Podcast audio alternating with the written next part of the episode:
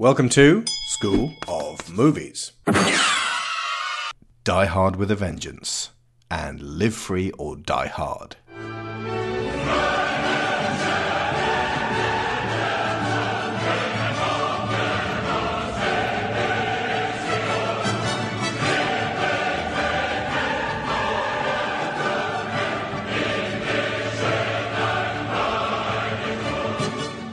This is Die Hard with a Vengeance. We're back with the third of four Die Hard movie reviews. With me once again is Neil Taylor of Gameburst. Hello, Neil. Yippee ki And Matt Ramsey, better known on the DC forums as Matt Harrier. Hello again, Matt. Good evening. Our sincerest apologies for the rambling nature of the review last week, but considering the source material, you're lucky it wasn't two minutes long. Uh, c- how would we currently place them in order of personal favouritism? Because obviously, you know, there's still room for Matt to prefer four to any of the above. No, there isn't. No, there isn't. There really isn't. That's stretching it. You might like it more than two. You might. It's feasible. I know a lot of people who did. I think I'd go Die Hard. Mm. Die Hard with a Vengeance. Yep. Two. And the fourth one is dead to me. I'm gonna go ahead and say three and one are pretty much equal for me, but I would maybe just put three above one. And then two, then four. I can see that with Vengeance. I really can. Yeah, I've got some reasons I'll be going into soon. Matt? Uh, one, three, two at this stage. Fair enough. This is the only Die Hard film based on an original screenplay. The first two films were adapted from novels, and Live Free or Die Hard was adapted from a magazine article. That's the state we're in today, isn't it? People don't read books anymore. It was written solely by Jonathan Hensleigh and was originally titled Simon Says. He then adapted that script into the third Die Hard film. Unfortunately, while in the grand scheme of Hollywood scriptwriters who ever get their break, Hensleigh's career has been pretty prolific. He's never matched Die Hard 3, and he did, however, write Armageddon, the original draft for The Saint, which ended up heavily rewritten. Uh, the Saint, by the way, has always been my dictionary definition of average. If you took every film that was ever made, it sits exactly in the middle of them. There's a, a billion crap films and a billion films that are average or better, but this is the exact. It is equidistant from either extreme. So the Saint six next to Die Hard 2 then. Uh, no, but Die Hard 2 is way better than The Saint. I mean, it's, you, you've got to have to understand about how, how, what, how bad bad films are. I mean, we don't usually watch them because usually you tend to t- sort of turn off films that you think are bad, but if you've ever No, had hang on, hang on. When we sit talk about through bad films films, that are really like flesh-crawlingly bad. Oh, we're talking Starship Troopers 2 bad, not sort God, of never Tremors seen that. bad. Oh, what, do you mean Tremors bad? Tremors bad in that sort of cheesy B movie kind We're of doing it again! I'm just clarifying my point. Tremors is way above average. Tremors is great. Well, yeah, Tremors was a bad choice. Uh, Maybe if you- Tremors beyond. And then if you're going to use a Starship Troopers film as an example of a bad film, you've got to use Starship Troopers 3. Yeah. It's even worse than 2. It's appalling. Wow, bad? that takes some beating. Nothing to recommend it at all. Okay, tell you what, I was watching, and this is actually, this falls in with Gonzo actually, I was watching Batman the movie the other day, the Adam West one. I couldn't get through it. I couldn't. It's appalling. Uh, you know, it, it, then it's kind of charming for a bit, but to actually sit through 90 minutes of that stuff, it, begins to wear you down. Around about the halfway mark, I'm, I, I've just got to turn it off. I will resume that as and when we talk about the Burton Batmans, but I don't think we can do an episode entirely around that that show. That film Can- is can I- fucking horrible. Can I ask you, did you get to the shark repellent? Well, of course I got to the shark repellent. That's in the first three minutes. I But can't remember, I never want to see that movie again. oh god. Okay, right. So yeah, the Saint absolutely in the middle. Uh, he also wrote Jumanji, but he also wrote Next and Welcome to the Jungle. No, not that one. The bad one. Many of the Young Indiana Jones chronicles, which I think Neil, you know a lot more about than, me. I've seen a few of them, some of them are quite good. And he also wrote the bland, Travolta-centric 2004 cent version of The Punisher. So yeah, it's, it didn't exactly set the world on fire, but like I said, in, in terms of Hollywood scriptwriters, 99% of them don't ever get a break, and he's had huge amounts of breaks. So uh, yeah, I mean, and, and also uh, I rate Die Hard with a Vengeance in terms of scripting. So uh, know, a, a lot actually. There's some really truly good moments in that script, there's some fantastic stuff, but um, there's a, also a few moments we go, really? okay, we'll get to the really bits in a bit. Um, I would go f- so far as to say this is almost the equal of the original. The first is better made and a more focused film, but in the same way that I kind of prefer Aliens to Alien, only the breadth of a shadow exists between the two in terms of which one's my favourite, and it comes down to which one I'd like to put on more often. Plus, Die Hard 1 is usually a Christmas tradition, and 3 has no such restrictions. This has now become a very rare type of film due to the subject matter. Manhattan is in jeopardy. There are explosives going off all around. Even the children are apparently not safe. The emergency services have their hands full and the financial district turns out to be the real target. You could not make a movie like this today. As Die Hard 4 proved so aptly.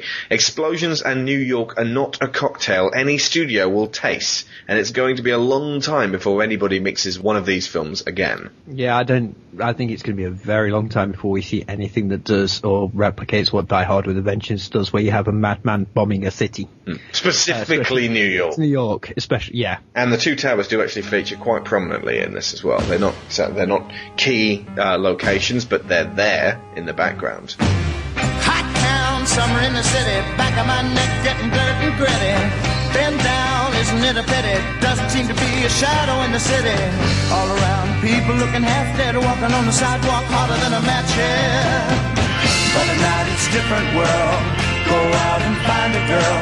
Come on, come on and dance all night. Despite the heat, it'll be alright. And babe, don't you know it's a pity the days can't be like the nights in the summer, in the city, in the summer, in the city. So let's look at what they did to bring it back to glory from the mundane, formulaic Die Hard 2. Firstly, John McTiernan returned. And he brought with him a greater understanding of McClane's character and the situations to place him in to get the most out of this guy. McClane starts off the film in a groggy stupor, depressed and resentful, and baffled as to his involvement. It's the first Die Hard to become a buddy movie, with the follow-up unsuccessfully trying to follow in those lines. Zeus is an ideal foil for John. He's just as argumentative, yet despite his surly nature, he's a man of principle who helps because it's clear that that's the right thing to do. They bitch at one another constantly, always believing they know better than the other about their given situations, and there is indeed a tinge of racism from Zeus. Whatever kind of hard life he's lived, he doesn't trust or want any help from a white man, yet his first act is to prevent a serious interracial altercation between John and the angry residents of Harlem. He then has to endure the fallout of his decision not to turn a blind eye, summing up the phrase, no good deed goes unpunished, fairly perfectly. And for the first and only time, John is not surrounded by law officers who consider him to be a nuisance. John is on home turf at last. This is his team, and while they heap disapproval on him for his depression-fueled, self-destructive lifestyle, there's a familiarity and warmth among them, evident in the quieter scenes. These people do respect John as a detective and listen to what he has to say. It's a refreshing change from the almost pathological unwillingness to cooperate from the LAPD in Die Hard 1 and the Dulles Airport security in Die Hard 2 and whoever the fuck was in charge in Die Hard 4. Discuss.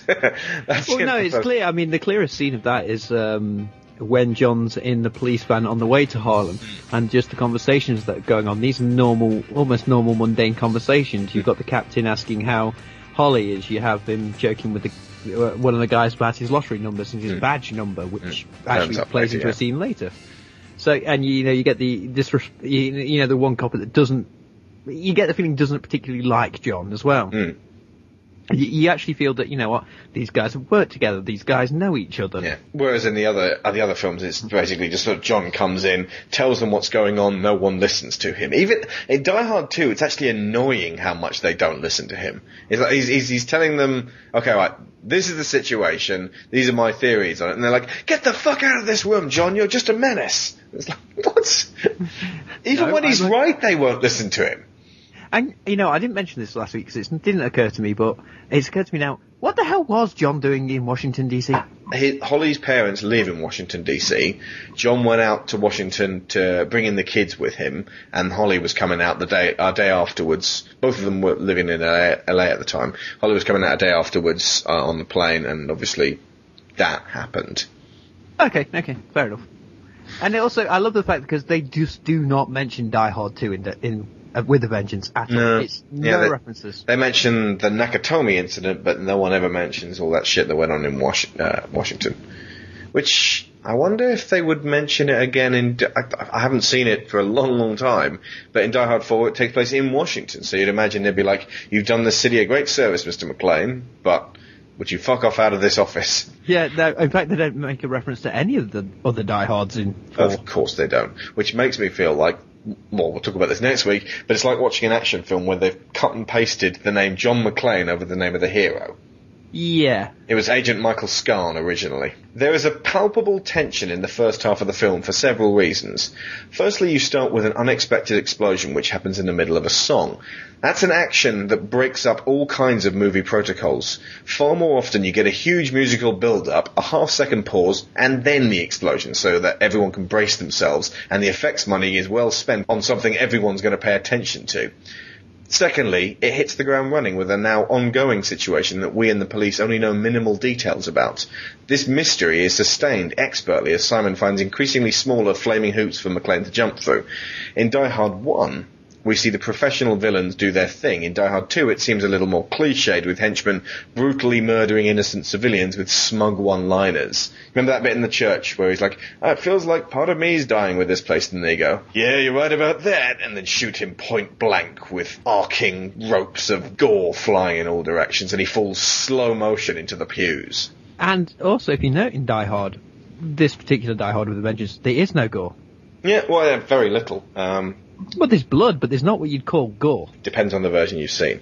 We'll talk about that in a bit. In Die Hard 3, you have no idea what's going on to begin with. You're just stuck with McClane trying to simply live through each situation.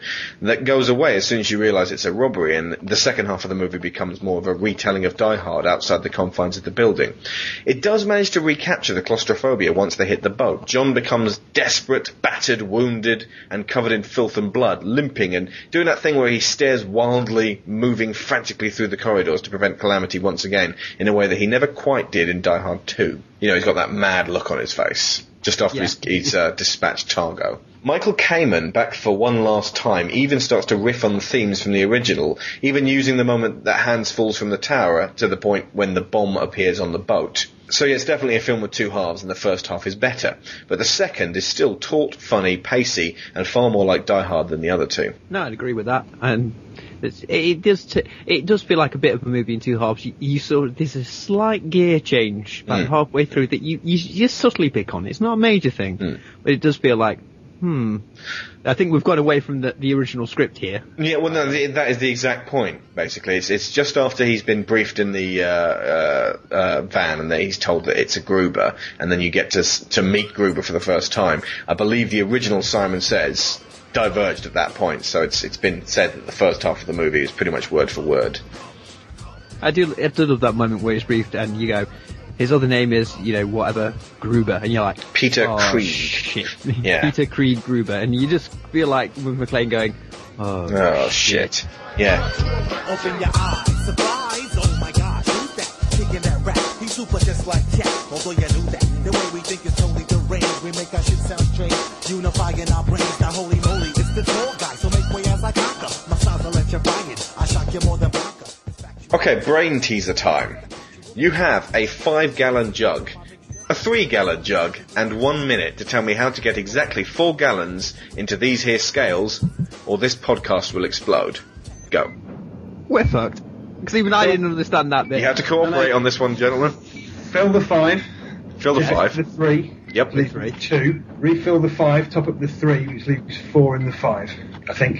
Hang on. Say that again. Fill the five. Yep. Tip into the three, leaving two Yes. in the five. Yes. Refill the 5 Mhm. top up the three, removing one litre, leaving four litres in the five. Or possi- possibly. Hang on. two. No, no, no. Hang on. If you fill the five and then pull that into the three, the three's full. So You- then leaving you two What? in the fi- Yeah. two in the five. you got 20 seconds. I never even understood. Shit, I didn't play kids games in a park. They're dead. We're dead. I didn't even get this bit in the Fill movie. the I five just gallon watched jug, pour it. it to the three gallon jug, remainder two gallons in the five. Empty the three gallon jug, pour the two gallons from the five into the empty three, fill the five gallon jug again, pour one gallon from the five gallon into the three gallon jug, remainder four and the five gallon. Boom. One second. One second. yeah, I kind of missed a bit I'll on that do one. that. Uh, I'll, I'll do that a little bit slower. You fill the five gallon jug. You pour it into the three gallon jug. Remains two gallons in the five. Then you empty the three gallon jug, so you got two gallons in the five and nothing in the three. You pour the two gallons from the five into the three, which leaves a space of one there. Then you fill the five gallon jug again. You pour one of the gallons into the fi- into the three gallon jug, which leaves four remaining in the five. Oh. Because there's Yeah. one gallon of space which you need to be able to fill it up exactly. It's the rather important stage there, didn't they? Or there's another one. Uh, you fill the three gallon jug, you pour it into the five, you fill the three again and pour it into the five, which leaves one gallon remaining inside the three gallon. You empty the five completely, you pour the one gallon into the empty five gallon, then you fill the three a third time, and then empty it into the five again. So there's a few ways of doing it. Yes. I'm not sure I'd have been able to do that in the time that they were given originally. I'm sure I wouldn't have been able to. I know I wouldn't. What clues did John need to work out that the federal bank employees were not who they said they were? well, one was the badge number. Well, yeah, that's the biggest and most obvious. The other one was he says dog, uh, dogs and cats. Really. Yes. I'm not sure. I didn't. There are two more. One of them is excusable. The other one is, is definitely suspicious. Uh, one of the, he after he uh, said that he wanted to use the stairs, he said he uses the lift all the time. A lift is a European expression. We probably wouldn't have noticed it so much, but obviously for John, he'd be like, "Huh, European." Obviously, he could just be a European employee of the federal bank. But Oh yeah. the fact that he, get, he went with dogs and cats. But just behind him, on his right, the guy looking at John's giving him this really creepy fucking look. Which, so all John has to do is look at him to know that something's up. But yeah, of course, the 690, 6991 badge is the is the big one. This is another indicator of how close John is with his workmate. His friend Rick Walsh, like half of the New York cops, plays the lottery with his badge number. John can even remember the number, 6991. The fact that none of these reserve cops are apparently familiar with the custom, and the fact that Otto is wearing Rick's badge is enough evidence for John to murder all of them in a desperate elevator struggle. Yeah, it's not often you see that one, is it? A gunfight in an elevator. Literally in the elevator. Yeah. Not one person in an elevator, the other people outside. Them all in the same place. Yeah, yeah. It's it's it's pretty grim. Uh, th- this is one of the main bits that actually was edited for the UK version. When he shoots the last guy, who I believe is Otto, um, it's close up, point blank, and in the unedited American version, the spray of gore flies up over uh, McClane's face. Uh, which Okay, I think I have the English version then. yeah, I believe you do, because um, I had I used to have the R1 version. It's completely different. Okay, here's some little factoids. On the DVD commentary, screenwriter Jonathan Hensleigh says the idea for the film's plot came to him when he imagined what would happen if one of his childhood friends, who was injured after Hensleigh threw a rock at him, decided to seek revenge on him as an adult. It was also supposed to be Lethal Weapon 4. That would have made a good Lethal Weapon 4. It would have been a better Lethal Weapon 4 than Lethal Weapon 4 was. Yeah.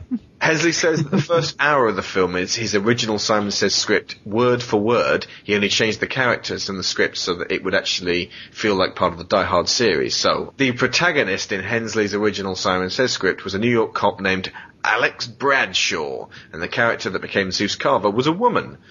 Now, here's interesting. The film studio wanted Hensleigh to change Zeus's race from black to either white or Asian.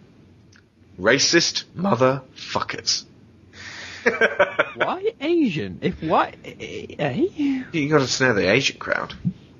Yeah, but you couldn't have had the King of Cool then. Well, that of course it's, it's perfect casting. Do you know who was originally going to be um, uh, Zeus? Laurence Fishburne. Yes, well done. And he Oh, turned it down, and then he changed his mind. But Samuel L. Jackson had already gotten the part. Snooze, you lose. That's actually quite funny. I, I can't imagine that role as Laurence Fishburne. Um, I don't know. Think about him in um, Boys in the Hood, Boys in the Hood. Yeah. I mean, Yeah, yeah, you've very got- good Zeus. You know, it's a very similar character. but not as funny. extent. John, No. Laurence Fishburne is not funny, and and the this is like the prototype Samuel L. Jackson character. Apart from maybe Jules in Pulp Fiction, this is the shouty, angry, sweary, great comedy delivery, but also very dramatic and intense Samuel L. Jackson that we all know and love. This is what we wanted to see in Star Wars, frankly. I was about to say the anti-Mace Windu. Yeah, I was, I was saying, I was watching it, like, Mace Windu doesn't do or say anything. He never even gets angry. He's far too bloody serene to be a Jedi. He would have been better being Lando's dad. Just being this really angry Calrissian. Seriously. Going, Get your fucking ass in here, Lando! Okay, Dad, I'm sorry. No, no, no. He'd have made a better Sith. Yeah, yeah, of course. Either anything other than just a really boring monk would have been good. Yes. There was, Also, I think I, the, I think the only reason I can't imagine Laurence Fishburne as Zeus is I've watched too much CSI now. I think I, I think Fat Morpheus, as I call him now. yeah, cake eating Laurence Fishburne. Oh, do you know who else is fat at the moment? Val Kilmer. Val Kilmer. well noted. I, I, unless that was just a guess, I'm assuming you've been checking my Twitter today. Yeah. I was looking through. I don't know how I got to it, but um, oh no, it was to do with the Saint. I think I just clicked on the Saint, and then I clicked on Kilmer, and thought, what does he look like now? He, oh, chunkified doesn't begin to describe what's happened to Val Kilmer. Are you sure that's not him in fat suit makeup for a film or something? Check out what he looks like on the IMDb. His first page. He looks like he looks like he's in fat suit makeup. You're absolutely right. Comically fat. isn't He used to be hot, and now he's not. He's not because he acts like a wardrobe for a start. yeah. He was the perfect choice to play KITT in the remake of Knight Rider, though. Oh yeah. Wooden. Yes, you. yeah, exactly. wooden kit, mechanical. Um, but yeah, no. So yeah, he's he's podgy, and Laurence Fishburne's put just piled on the pies. I mean, that's fine, but um, it, it, it does make me it's it's it makes me worry because I feel like I'm reaching middle age myself. I mean, I'm only thirty, but I feel like I'm reaching middle age, and if I don't get my ass on a stairmaster, I'm going to be Val Kilmer, which used to be something positive. You'd be like, oh yeah, Joanne Whalley, bring it on. she looks all right these days, but uh, he doesn't. There appears to be a disapproval of psychiatrists in the Die Hard films. In the original, a writer claims that the Nakatomi hostages will have begun developing a Stockholm syndrome, although I, I, I believe he calls it Helsinki syndrome, and let's find out if that's real or not. No, they made it up. There's no such thing as Helsinki syndrome, folks. Either way, it's a Stockholm syndrome style bond with their captors around about the time that Hans shoots Ellis. Uh, in this one, Die Hard 3, the psychologist Fred Schiller, who incidentally was named after anyone? Friedrich Schiller. Well done! 18th century Who wrote quote French Ode to poet. Joy. Who wrote Ode, the lyrics, Ode to Joy. Um, deconstructs Simon's obsessive stalker in a way that would be pretty bang on the money if Gruber wasn't running a scam on the police. You know, when we were watching this, uh, my wife kept saying, that wouldn't happen, that wouldn't happen. Uh, she, but she works for the police, so she was saying that, you know, there's no way that they'd play Simon's game. They'd, you know, they'd, they'd start wiretaps. I said, they did a wiretap. Well, they, they did do a trace. He, he, he ran rings around them. What would they do then? And she went, I don't know. Probably let innocent civilians get blown up, Yeah. I guess. So. If if if they just said no, we're not playing your stupid game. We aren't going to negotiate and slam the phone down. Then the the bomb w- would have gone off um, just outside of Wall Street anyway, and then the police would have been blamed for that if it if it got out. Because Simon, you know, was pretty much determined that that bomb was going to go off because the entire plan revolved around that. They didn't know that. The scene where John McClane wears a sandwich board that says, I hate niggers, was filmed in Washington Heights in order to avoid any conflict or riot in Harlem. Very wise. The street signs in Audubon Avenue between 173rd and 177th Street, along with several store awnings and signs, were replaced to replicate Harlem. Additionally, the sandwich board that Willis wore was, I hate everybody. yes, it was originally blank. The slogan was digitally added to the board during post-production. Nice safe way of doing it. Yeah, yeah. But if you look at it carefully, it's it's seamless. I didn't even believe they had that kind of digital um, t- It's, touching up. it is better than the truck surfing later. Yeah, yeah, yeah. Or indeed, plane surfing much later. The Oh, original, let's not talk about it. not for a week. The original plan was to have the villains burgle the Metropolitan Museum of Art, an idea not used here, but which appears in John McTiernan's film. Did he do the Thomas Crown Affair remake? He remake? did. That's Lucky guess from me. Indeed. the Russian title for Die Hard in the first three movies, but apparently not the fourth, is A Hard Nut to Crack. A hard nut to crack with a vengeance. Like, how do they literally translate with a vengeance? That makes no sense. What was it? A hard nut to crack, nut harder? I don't. That's a different film. you know, Not Gaming. now would you mean what I say? Would you understand what I meant if I said that famous "this shit just got real" shot that Michael Bay has become renowned for? uh, was first uh, first used in Bad Boys, also appears in this movie, released in May '95, one month after Bad Boys. Was it really a month after Bad Boys? Is Bad Boys that old? April '95. Do you know the the shot I'm talking about? Though you know it's it, like it starts on his face and it zooms and circles around him. And you know in Michael Bay they always stand up and They stand up Oh, in You usually got a bit in the with the aspirin bottle. Oh, no, it's actually earlier. It's when he goes, "It's Oh. Christmas. You could steal City Hall," and he's like, "Oh shit, they're going to steal City Hall." Ah. It's pretty much the same shot. done better. John has a pistol taped to his back under the sandwich board that saves his life in the same way as the pistol taped to his back in the original Die Hard. He also ends up with an old police issue 38 special with the same two bullets he saved the day with in Die Hard, and manages to dispatch a helicopter with them. Um, there are two men originally uh, cast as Simon. Anybody want to name either of them?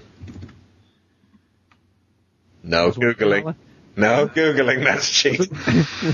Wasn't me. Was I one did of read them? it. I can't remember. By any chance, would one of them been Alan Rickman as a twin brother? Oh. No, that's not mentioned. But that would have been quite, uh, maybe a bit of a crowbar. Everyone would be like, alright, who would have known that uh, Hans had a twin? Yeah, good point. Mind you, brother's not much better. Yes, but, well, it, uh, it's a crowbar plot move, but uh, David Thewlis was originally going to play Simon. I think he'd have done a good job, but he's not as magnetic as Jeremy Irons. Uh, but Sean Connery was John McTiernan's very first choice for the role of Simon Gruber. He turned down the role saying he didn't want to play such a diabolical villain. He then went on to play the main villain in the utterly diabolical No, don't say it. Don't say it. Avengers! Oh! And we don't mean the DC Comics Avengers, Oh. which is cool. The, uh, the, the one with John Steed. and Eddie Izzard's first movie appearance. Speaking of terrible, terrible, terrible movies, an early script that was rejected involving the villains hijacking a luxury cruise liner was eventually used for. Speed 2. Uh, It's the only way that could go was Speed 2. yep. Oh, by the way, um, one of the main reasons I was worried about changing my name to Alex Shaw from Paul Shaw, which I did in 2000, sorry, in 1999, was that the uh, Jason Patric's main character in Speed 2 is named Alex Shaw. like, will people remember? No, they won't. Said that to me. The line spoken by McClane, smoking cigarettes and watching Captain Kangaroo is relevant how? Isn't it some sort of reference to what he says in the first one on the radio to Nope. Hans? No? Nope. Isn't someone watching Captain Kangaroo in the first one? Nope. It's actually not from Die Hard, it's another film. Oh, no, I've not done it. Cast your mind back, in, in case of watching Die Hard, about a year to Pulp Fiction. I keep hearing you're concerned about my happiness. But all that thought you're giving me is conscience, I guess. If I were walking in your shoes, I wouldn't worry none. Bruce Willis is driving a car down the street. He's just shot John Travolta and gotten away, he believes, scot-free, uh, after getting hold of his gold watch. And then he sees Marcellus Wallace and runs him over. The song that he's singing along to is Smoking cigarettes and watching Captain Kangaroo. Now don't tell me I've nothing to do. Also starring Samuel L. Jackson. Similarly, in the scene where Zeus is trying to get out of going with McClane on the trip across the city, he gets up explaining, I'm not hopping through hoops for some psycho. That's a white man with white man's problems. You deal with him. Let me know when he crosses 110th Street. The line across 110th Street is a reference to the song of the same name that was played in the film Jackie Brown, which also starred Samuel L. Jackson. It's basically where Har- Harlem begins. In Okay, I have seen Jackie Brown and I should have known that. awesome film. In the German version of the first Die Hard movie, the terrorists were changed to a radical Irish terrorists. Begorra, Hans! Because of the dubbing, producers didn't want to have German terrorists. In the German dubbing of Die Hard 3, however, they decided to adapt the original background after all, and the late terrorist leader is called by his original name, Hans Gruber, which must have confused the fuck out of Germans. Who is this Hans? Why have we never seen this movie? I His name was Mickey O'Brien back in the original. He dropped out Mickey O'Brien. What, why, why is they showing that Mickey guy? I can't do German anymore, but why is he showing that Mickey guy dropping? Why is he called Hans now? Oh god. They're fucking with us. Who directed this movie? They're lying to us. Holly may not be in this movie, but her presence is felt by that very absence. John is clearly deeply depressed and lonely as the only person who could ever put up with him has been out of his life for a year. He describes their situation as being sort of separated, but notably still wears his wedding ring. I say again, it's a damn shame that the inept writers of Die Hard 4 couldn't include her in some form. The Die Hard series has been available on DVD everywhere for many years, all domestically distributed by Fox. However, outside the US, only Die Hard with a Vengeance was distributed by Buena Vista, Disney's only Die Hard. This led to very few complete box sets and the depressing fact that Die Hard 3 is not available on Blu-ray in the UK, while the other three are, even Die Hard 4. Everywhere else in the world, this is not the case. You can get a German version, you can get an American version, you can get a Dutch version, you can get an Australian version. The American Blu-ray of Die Hard 3 is region A, so won't play on standard British BD players like the PS3. The Australian version, however, is region B, and will. So I need to have a chat with one of our Australian listeners to work out a way to get me one, because I wants me Die Hard with a Vengeance.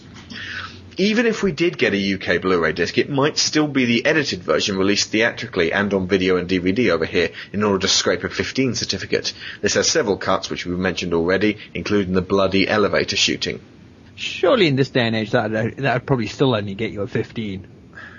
I think these days it might, but but still, I mean, uh, I, I watched uh, Welcome to the Jungle on Blu-ray the other day, and the it was actually the American cut. So every time he jumps up and does a double kick to the chest of someone, they cut. Unbelievable. So I can't get the UK Blu- Blu-ray disc. Huh. Apparently, there was a mistake when they got it on there, and it's it's a it's a botched DV- uh, Blu-ray release. That's not good.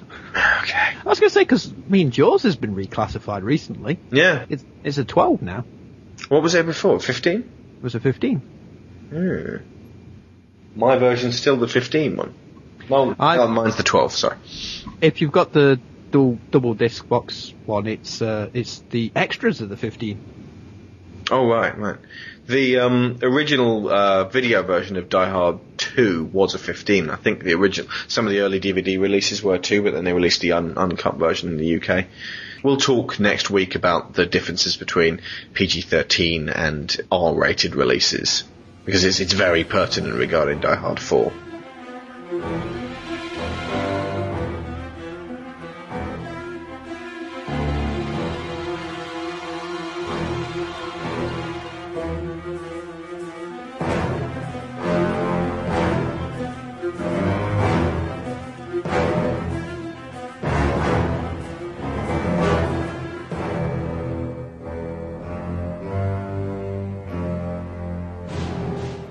Forget two, don't buy two. Get Die Hard one, Die Hard with a Vengeance. That's all you need because those two feel like. well, if you watch them back to back, I should imagine they feel like they slot together perfectly. Yeah, yeah. But this is what yeah. happens when you let the right director Mm. and the right sound guy and everything come back together, and it works. Uh, well, it's a new writer for Die Hard uh, 3, but uh, it was it worked still. Yeah, but I think the director probably has a bit more influence over the way things feel. Hmm. Yes, yeah. Because he's the guy that puts the pictures there. Yeah. So. Yeah. Ultimately, just everything else was just the words in people's mouths. But uh, it does it's, it does feel significantly different from the first two films. But um, that's not a bad thing. It feels a bit fresher. Well, I think that's a, a good thing because Die Hard Two was was as we said was basically the same thing. It was John in a Yeah, everything in a cramped Yeah, space. I think the best With way of this one, describing it is that everything good was from the earlier movie and it didn't do anything Yeah. new. Yeah. Whereas with this one, instead of instead of space, you know, a lack of space being being the, the what provides the tension, it, it's time. They've got all the space of Manhattan, which is a fucking huge place. Yeah. And Central Park itself is bloody massive. Mm.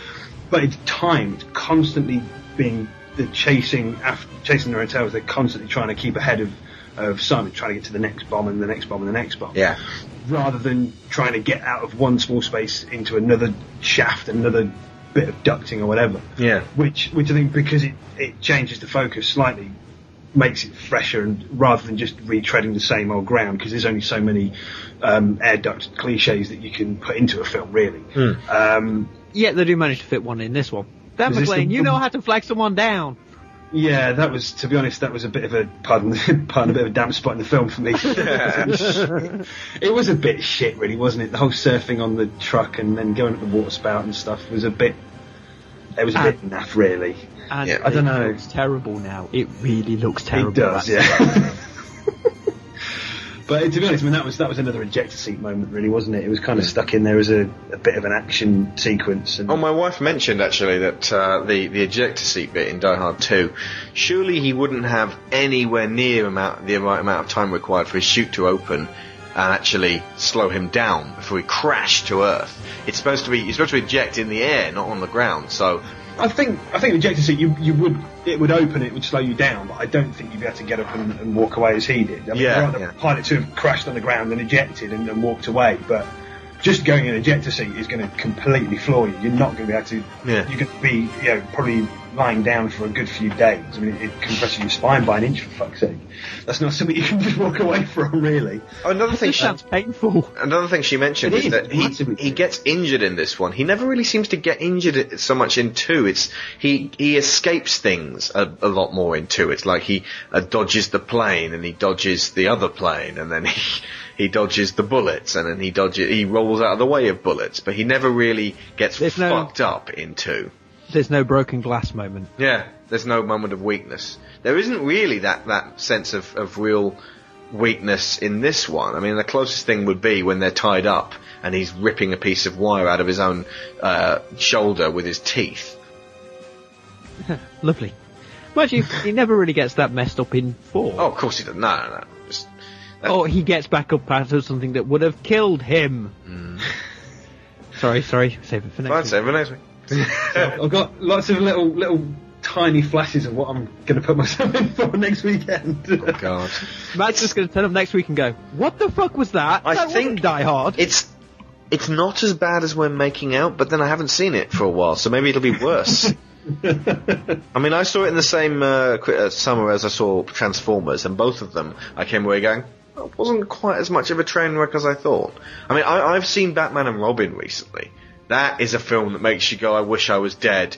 If I was dead, I couldn't have seen that. I would be dead, and then I would have only void. But what if I was a ghost forced to watch that film over and over again inside a theatre, which I couldn't get out of? And yeah, you, you have nightmares about being made to watch films that are that bad. Die Hard 4 is just popcorn trash. yeah, even Die. Uh, sorry, not Die Hard. Uh, Batman and Robin is so bad. George Clooney turned around and said he killed the role of Batman. Yeah, he's being way too hard on himself there. There's so many things wrong with that fucking film. He actually wasn't a bad Batman. It was just a shame about the rest. He's an even better. I mean, he was a he was a bad Batman, but he was a good Bruce Wayne. Yes. Except for the head bobbing. We'll talk about that when we when we get to the film. His head's like a fucking head knocker in He's a that film. bubble. he's a bobblehead. George Clooney is a bobblehead. I, I was counting. I was like, that's 17 times that his head has bobbled on top of his body. What is wrong with this guy? Okay, so let, us wrap up Die Hard 3. I mean, and we could talk at length about the action set pieces, but they're action set pieces. There's that brilliant bit when they're racing through the the, the you know the park on in the cab, and there's a sense of consequences in the in their actions, and a sense of space in New York where it's not just charging about the place for fun. No, I mean, I mean, a great point of that is the the crash sequence of the subway car. Yes. Yeah, that was, uh, and that was something that really was going to be unavoidable, and that, that they, um, you know, that they were trying their absolute best to deal with. But uh, And the, and the interesting thing about that is now, I would assume that if they did that sequence nowadays, Hmm. they would have killed a few people. You listen after that, no one died in that. yeah, no, because of McClane's actions, it was in, originally intended by Simon to go off in the middle of the train, which would have caused a bloodbath. But obviously, with uh, with John chucking it out the back, it blew up behind the train and propelled it forwards and to the side. Uh, no one died because they said no one died, but in reality, I think someone would have got badly injured in that. Someone really got squashed. Yeah, It would have been McClane because that is another of the really moments when he pops out the top of it. You go, and he's fine. really? Yeah, It's like the water spout moment when he goes up the spout and you go, and he lands and he gets the spout. Down came the rain and washed McClane away. Uh, there's great banter in this film as well. There's the back and forth. It's it's possibly better than all the other three films because because he's constantly got Zeus there to to, to argue with. It's like there's there's none of that in, in any of the others really. I mean, it, there's, they sort of attempt it in Die Hard 4, but I don't remember anything from it. And it's really quotable as well. I just found myself talking along with it the whole time.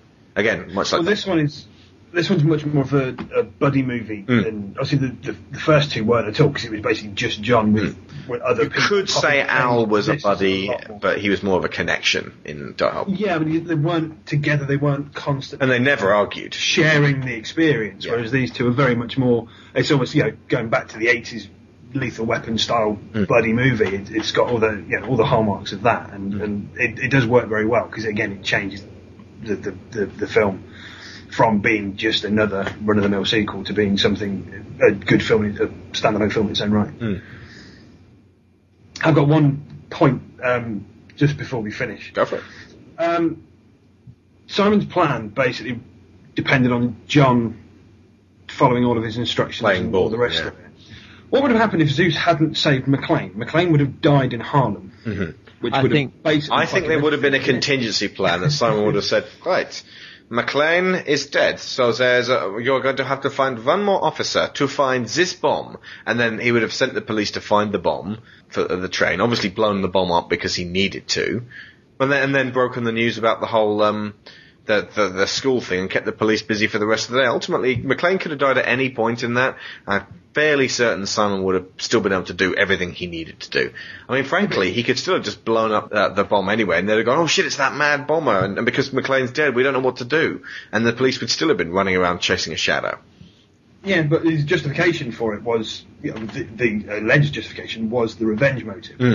and it just, I don't know, it just always struck me as a bit odd that he's that he He'd have less- sent out into Harlem, Yeah. with a, a sandwich board on that was gonna get him killed. Yeah. there was no doubt about that. It just seems a bit of an odd way to start, really. You know? Yeah, to I- work I up to think- it, maybe. I think that bit was probably done because when the FBI guys turned up and say, it's actually Gruber, he was the brother of Hans Gruber. This is why McClane was killed. It was revenge, and now he's just taking revenge on the city because he's a madman. Yeah. I, I'm fairly certain that uh, Simon would have had. He he seems one step ahead. Oh, smugly so. Again, he's he never really seems to get angry, so he's a, he's less of a, cr- a great villain than Hans. I am an exceptional thief, Mrs. McClane, and since I've just graduated to kidnapping, you should have more respect. Uh, he never seems to, you never see his human side. He's just smug and smirking and, and always one step ahead. He's still way better than Colonel, Colonel, what's his name? That guy. Stewart. Stewart. Stewart. Yeah, who was just smug and boring. Um, Nah, we're not even going to mention Olyphant. ugh. Who was just boring and boring and grumpy and boring. Which, i- which is really stunning if you ever watch Justified. Yeah. We'll talk about that next Are we week. Hitman bad or? Oh, him. No, he's not as bad as he is in Hitman, but he's borderline. Jesus. I might be busy next week. yeah, filling you with a lot of confidence here.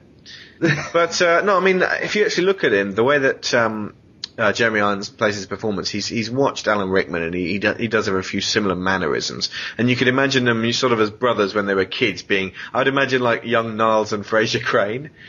Yeah, only evil. Hunt's obsessed with his model making and stuff, and Peter all obsessed with making with chemistry, getting on each other's tits. I may not have liked my brother, but that's a difference when it comes to some Irish flatfoot chucking your brother up a Yeah. building. You know, your brother was an asshole. He was. He was an asshole. You got his number. Yeah. He's good. And my, my daughter um, watched the very beginning of this while we were having lunch, and she went, "Scar." Jeremy Irons is going to be forever known as Scar, isn't he? Hmm. is it? The most people will have. It's the the film most people would have seen him in. True. Shouldn't surely isn't Dead Ringers. Life's just not fair. You see, I, I shall never be king, and you shall never see the light of another day. Adieu. Oh, that was today. Oh, I feel simply awful. I shall practice my curtsy. and then there's that. You're so weird. You have no idea. have you seen a David Cronenberg movie named Dead Ringers?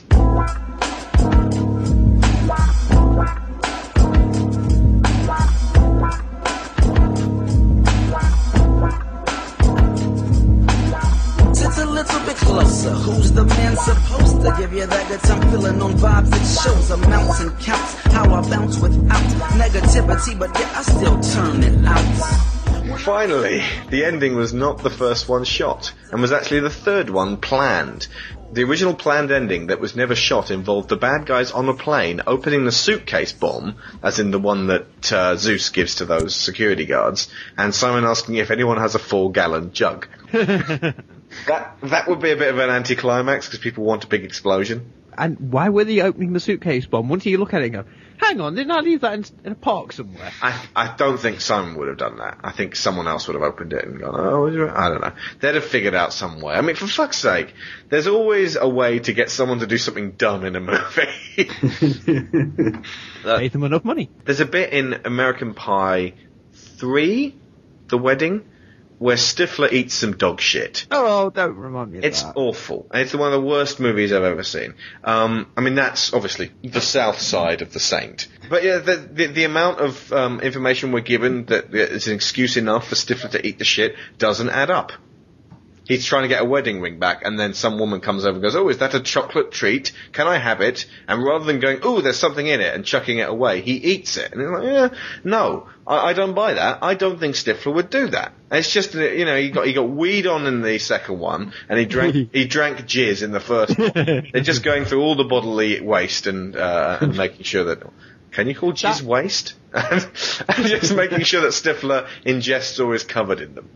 It's just uh, that is one of the biggest problems with the American Pie movie. There is no mind to it. Yeah. There's no brain, and that is a big shame. First one was quite good, but uh, I just prefer the second one. But yeah. Hmm. Well, the third one's terrible. We can at least agree on that one. yeah. The second ending, the alternative ending, involves a dejected, disgraced McClane tracking Simon down months after the events in New York and forcing him at gunpoint to play a game of McClane Says, Russian roulette with a rocket launcher. This showed a sadistic side to John that few were comfortable with, so it was scrapped in favour of a much better showdown between McClane on the ground with two bullets and Simon in a helicopter with an M60, which was much more of a Die Hard 1 ending. But you can tell when you watch it that it was a, a different ending to the one they'd planned. I don't know why. There's these little hallmarks like they've come back to this several months after they finished filming, haven't they? It feels like it. It's a movie Yeah. of three halves. But after you sent me the link to the um, alternative ending, I'm glad they changed it. Oh hell yeah, it's terrible. If you watch it on YouTube, just go Die Hard uh, with a Vengeance, alternative ending, or Die Hard 3 alternative ending. He meets him in a bar, and he's all smug, and he's sort of wearing a long coat, and he doesn't look like McClane at all. He gives him a Chinese rocket launcher and says, "You've got to shoot, you've got to fire, press the trigger, and it'll either hit you or me." It's just nonsensical. But apparently, that was going to be the actual end of Simon Says. And I think they. I'm glad they changed that. I'm really glad they changed that. Yeah, it's Well, no- not a Die Hard ending. Yeah. I can see what they were trying to do. I mean, they're trying to trying to illustrate the fact that, that Simon had basically ruined McClane's life Yeah. entirely, and McClane was was Off beyond the deep end, yeah. absolutely, and he'd basically just given up because he'd been in, been felt he'd been betrayed by the by the NYPD and the FBI and so forth. Mm-hmm. He no longer felt loyal to to that way of life, but it would, would have been a fairly ham-fisted way of doing it. Yeah. But it doesn't help that it's clearly not finished off because it's the like you know it's, it's not been the, the post production has not been done on it. Yeah, it's let's just a bit this up. pretty ropey, so that doesn't help. But yeah, it was fairly ham fisted. It was just rushed as well. It just seemed to happen hmm. far too quickly with no real. It feels like a oh, different. here's John. Oh, there's a missile through your chest. Right, and there we go. It feels like a different movie. That sort of thing would happen in Sin City, but not Die Hard, you know. Yeah. yeah, yeah. But in the end, John wins with careful application of his two bullets, says his catchphrase, Yippee-ki-yay, Yippee-ki-yay, motherfucker, and we end on a hopeful note as he calls Holly. Considering the follow-up 12 years later, it should have ended there, but more on that next week. Unfortunately. Hmm. Neil, do you want to, I mean, everybody knows about Gameburst, but do you want to pimp it one more time? I'll pimp it one more time because in March I'll have something new to pimp, so don't Okay. worry.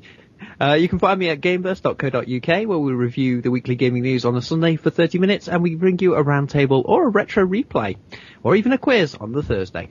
Now, as you may have gathered, uh, Neil and I have seen Die Hard 4, and uh, Matt has not. So he is going to be coming to that film fresh, watching it this weekend, and then we'll be doing the show the following day. So uh, he will be giving brand new reactions to Die Hard 4, whereas we'll be sitting on two, three years of resentment.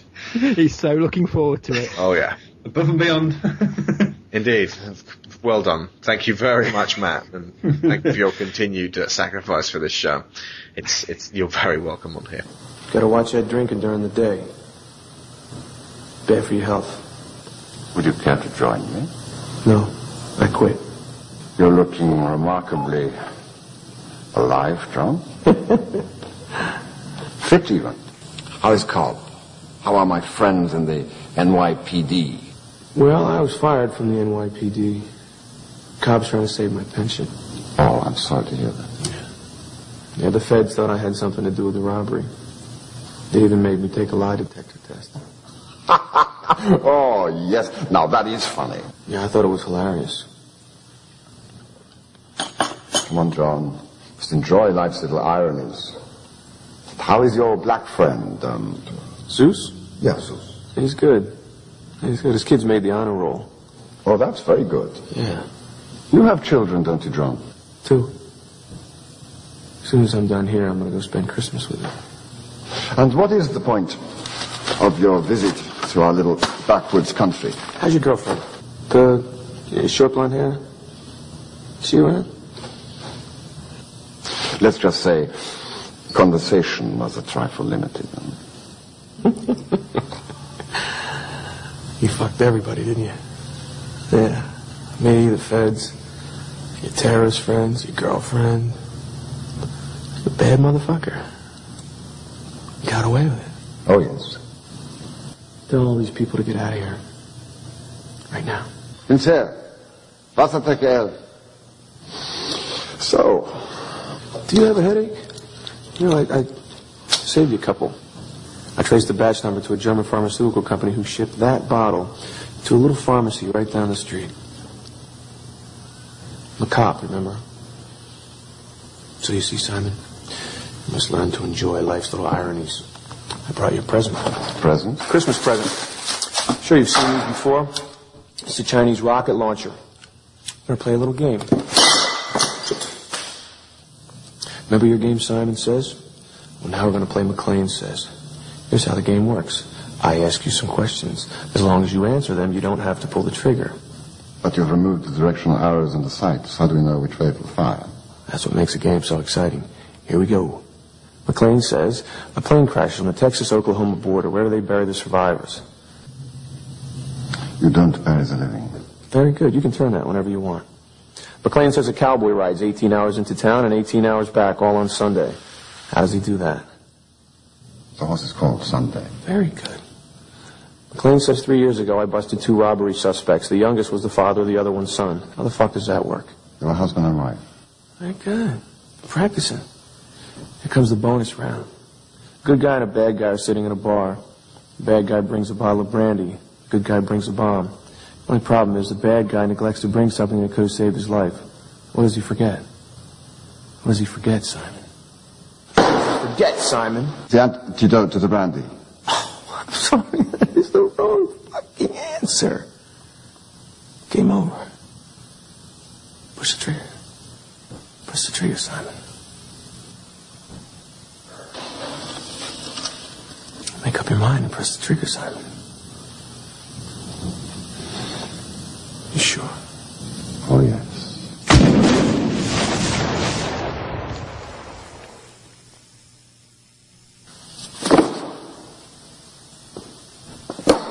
Forgot his flak jacket.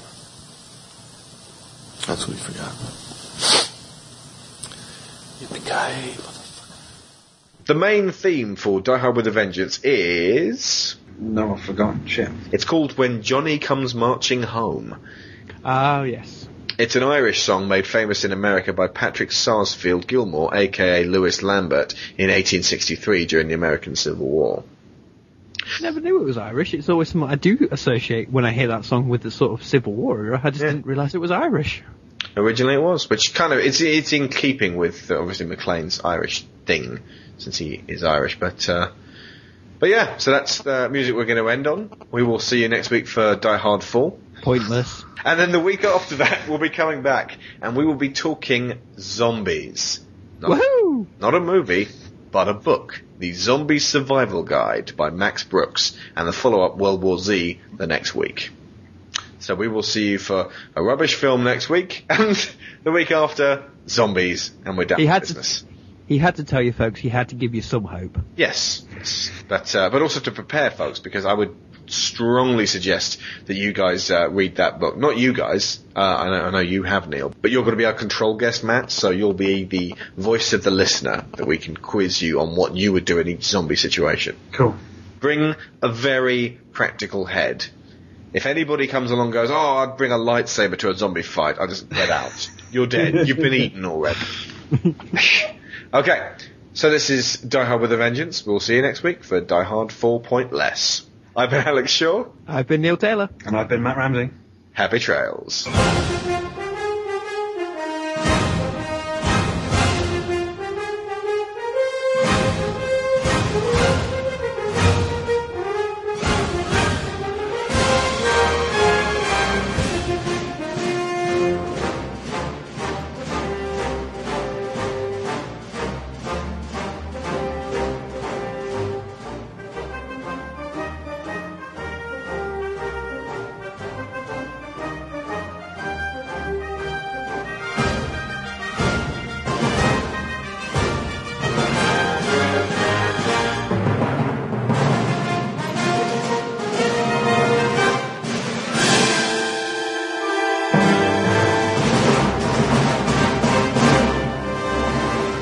This is Live Free or Die Hard 4.0. We're back with the last of four Die Hard movie reviews. With me once again is Neil Taylor of Gameburst. Hello, Neil. Hello. And Matthew Ramsey, better known on the DC forums as Matt Harrier. Hello again, Matt. Hi. And this week we're turning our attention to the newest Die Hard film, known in the USA as Live Free or Die Hard, and internationally as Die Hard 4.0. The meaning of both is somewhat nebulous. Live Free or Die Hard is the state motto of New Hampshire and has fuck all to do with Die Hard.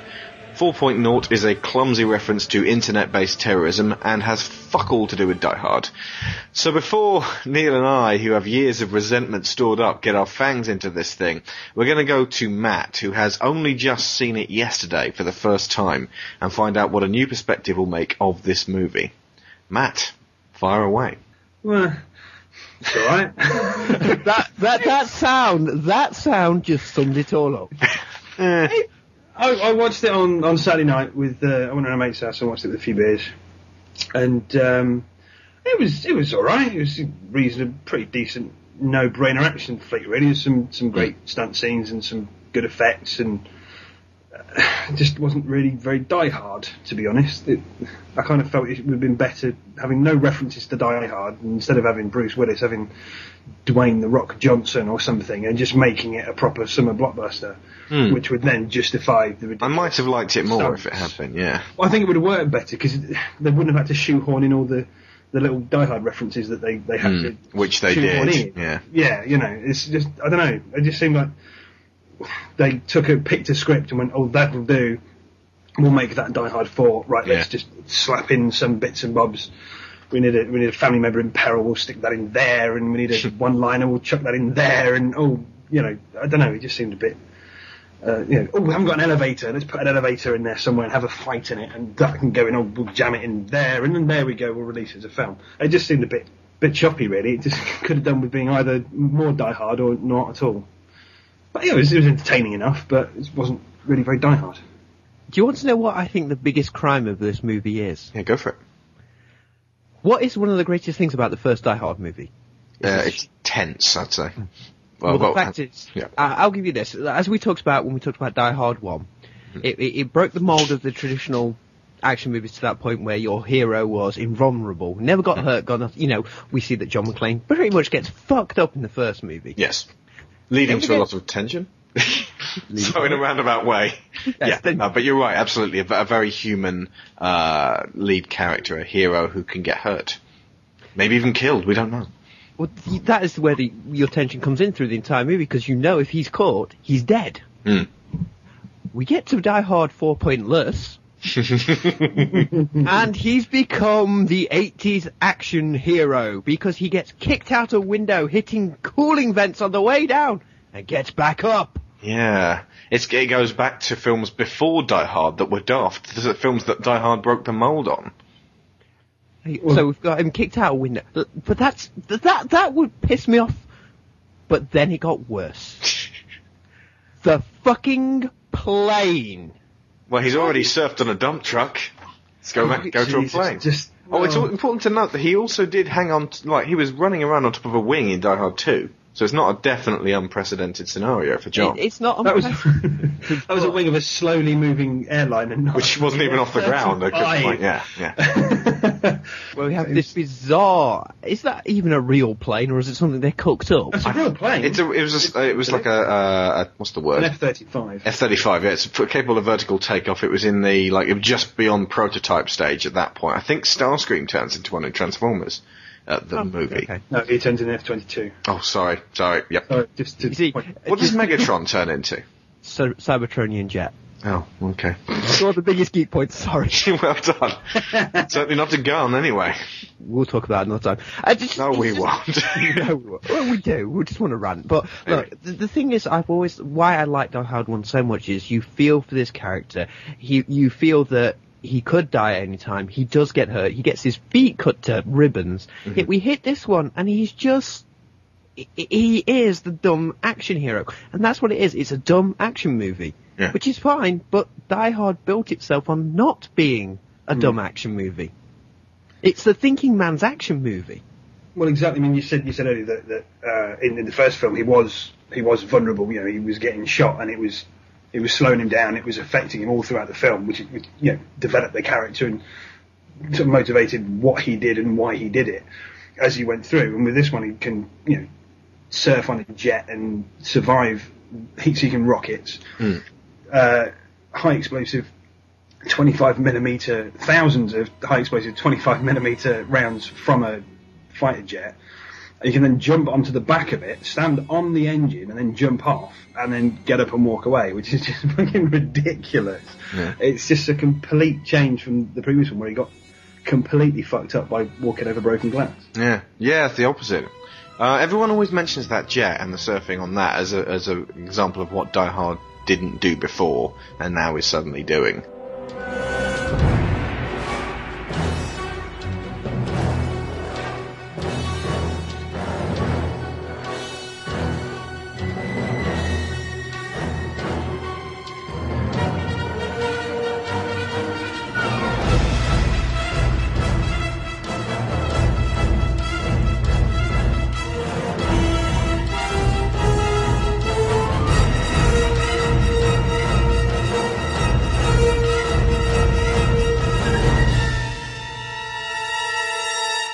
John McTiernan is gone, replaced by artless, talentless director of Underworld Len Wiseman.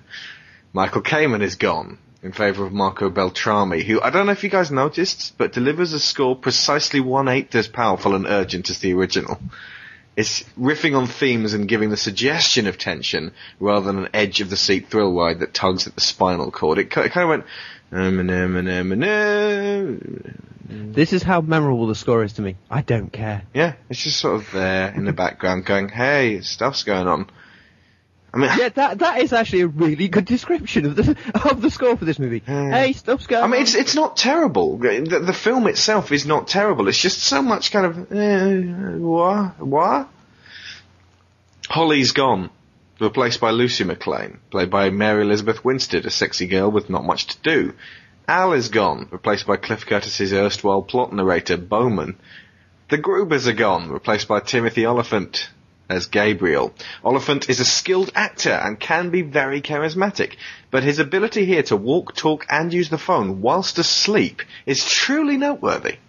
Uh, it's not just that. He phones this performance. Yeah. Just like blah blah blah blah blah. Have you guys seen a, a series called Justified? No, no, what's it like?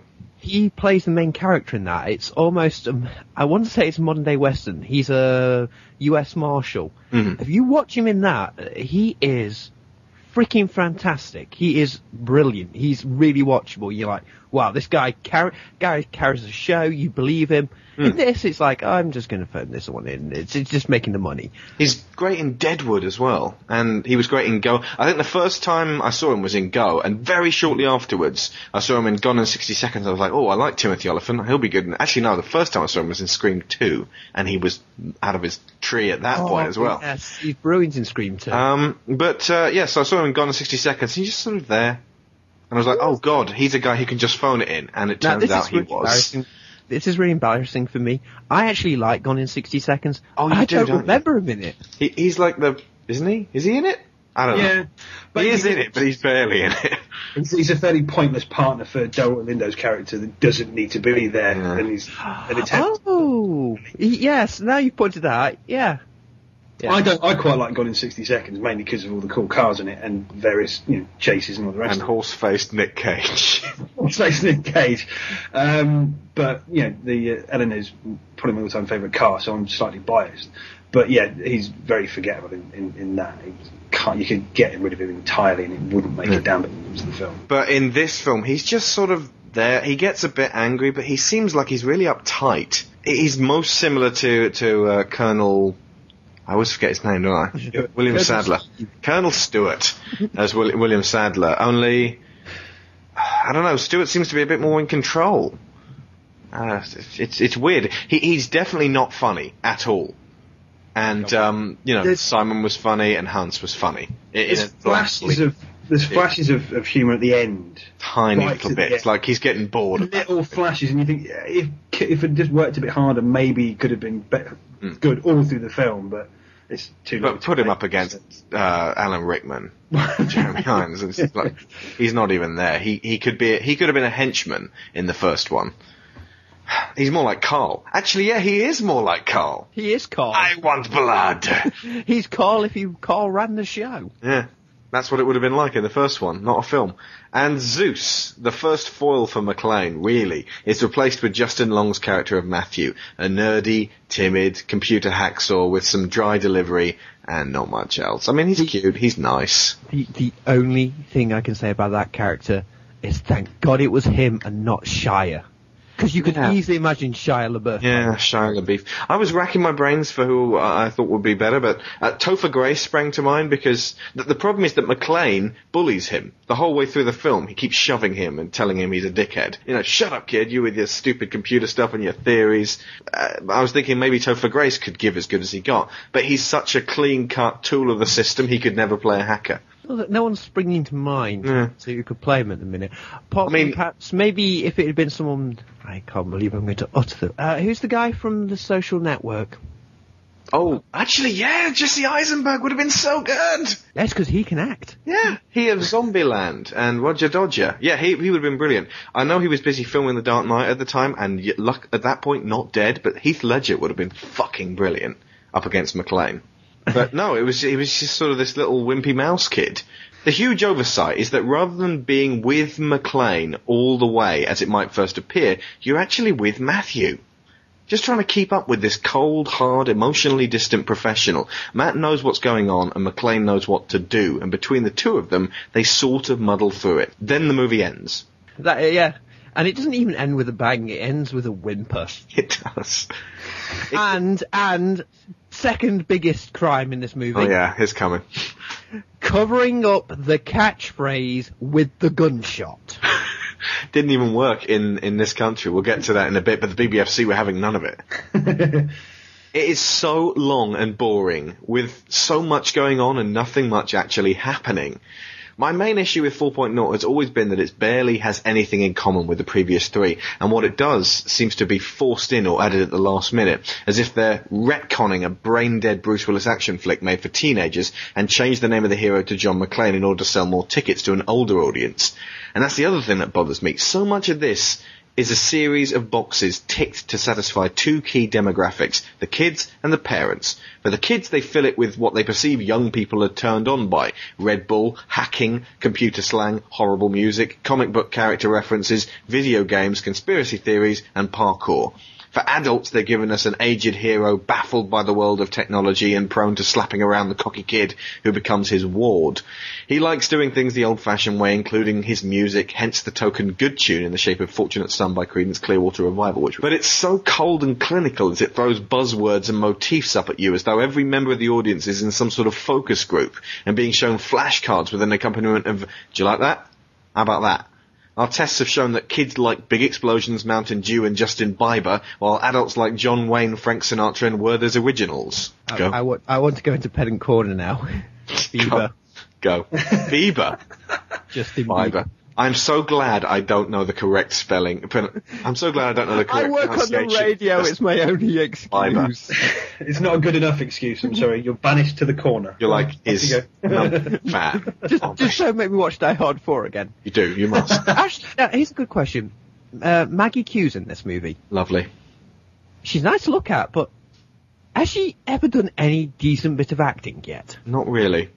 She's basically just the same in, in every movie I've ever seen her in. Very serious, and that's about it. She's not Michelle Yeoh. No. I mean, she does. She this is pretty much the same role as she plays in MI3. I mean, to her credit, she doesn't do 24 Eyes. Now, this is something I don't think I've mentioned before. 24 Eyes is when someone is villainous and show it with their eyes. In 24, you can always tell when someone's got when someone's actually a villain and is actually going to turn around and kill someone you uh, you know have previously cared about because they sort of get this shifty eye look on their face. You're like, oh my god, he's evil. Maggie Q doesn't do that. She acts like a professional the whole way through this, as though you know she's totally justified in what she's doing. I think it it certainly wasn't Joss Whedon who said it first, but to paraphrase him, everybody thinks they're righteous. There should be no such thing as a villain when you're writing something. And no one should go, I am so incredibly evil. And you know, I just remember there's another thing this film did that pissed me off, but it, not particularly the film. It was the uh, I'm going to put the air quotes here actor that did it because Uh-huh. he was one of my heroes, Okay. Kevin. Smith. Yeah, apparently he sort of helped with the script. Yeah. That's worrying. Well, I don't know. It's, it's not very good. Hey, uh, His character makes no sense in that. No, Apart from to be the comical hacker who still lives with his He mother. lives in his mother's basement. I mean, it's like this sort of adults looking down their nose at kids and geeks, specifically geeks. Geeks get a really fucking bum deal in this. You know, it's they may as well just. It's like wasn't there? I mean, geek. The, the film this most reminds me of is Transformers, which came out that same summer. It's got this kind of sort of yeah, this is what hackers do. I think in in Transformers wasn't it the film where that nerdy kid from Road Trip goes, "I'm going to need a, a, a steady supply of hot pockets." Or something like that. Yes, nerds, that's what they do. They play computers and eat hot pockets. I mean, Uh, yes, a lot of us do. Some of us podcast whilst eating hot pockets. I don't know. What's a hot pocket anyway? Not that I care. It's like a toaster pastry, like a, a savoury pop tart. Fine, okay. Somebody send us some hot pockets and egos. I want to taste them. Another thing is right. So we we watch a lot of movies. I take it, I think so. Yes. and I take it your brain's probably quite like mine. We go, oh, that's a special effect, or that's CG. You know, you, no matter how good it is, you can tell. Yep. How the fuck are these people fooled by a model Congress building? Oh yeah. Oh my god, it's blowing up. Do you know what that bit reminded me of? Independence Day. Sort of. It's the scene from Independence Day used in Austin Powers. yeah. Yes. Yes! And there's like, oh my god, they blew up the White House. Actually, that's just a scene from Independence Day, but the real thing will be just like that. Good point.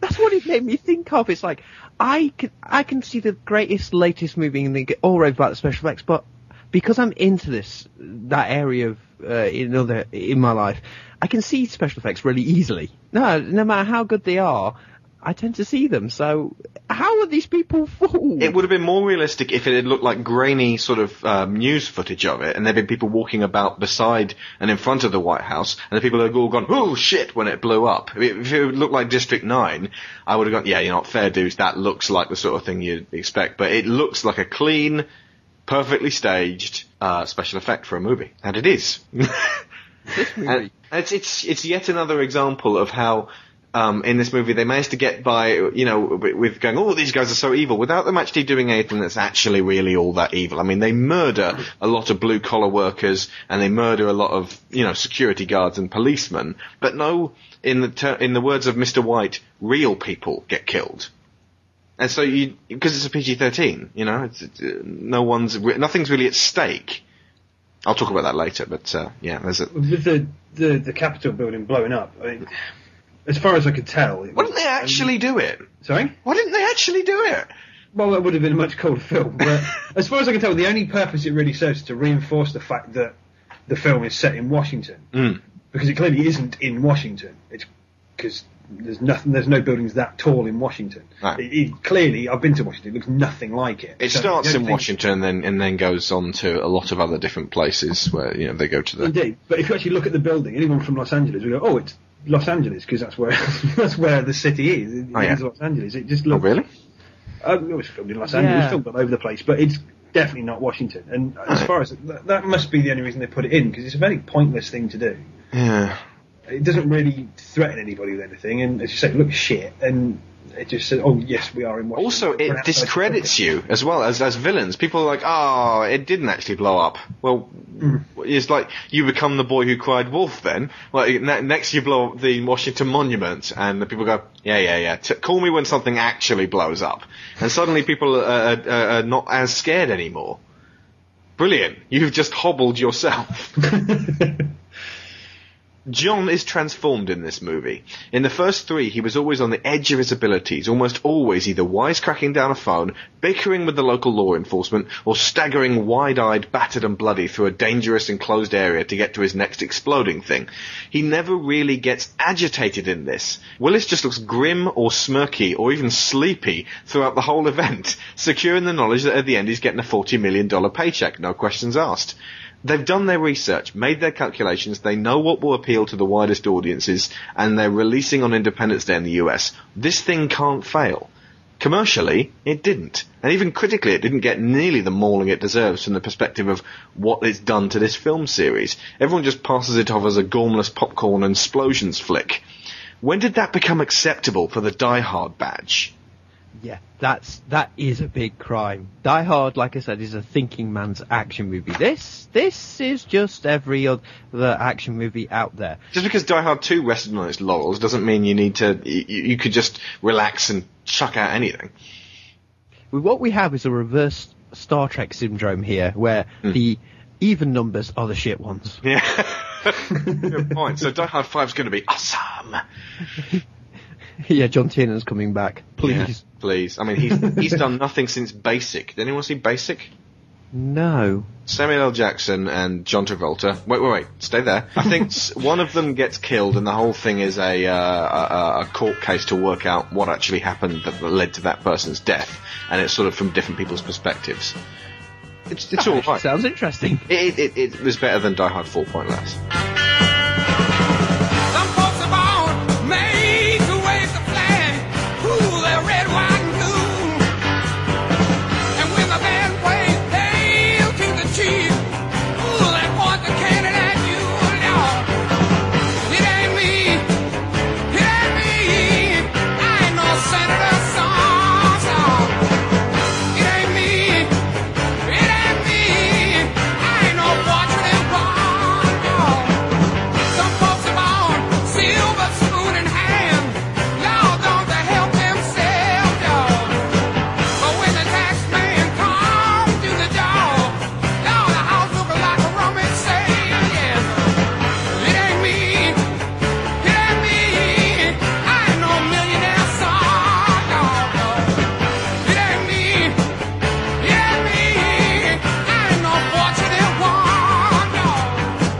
Many little winks and nods to the original Die Hards 1, 2, or indeed 3 can you spot from Die Hard 4?